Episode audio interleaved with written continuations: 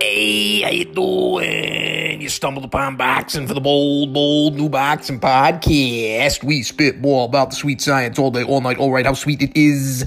Seeing where Damian Vasquez is really excited about the Brandon Figueroa fight, but I just think ultimately Figueroa is going to be too much for him. I mean, isn't there a reason why they call him the Heartbreaker?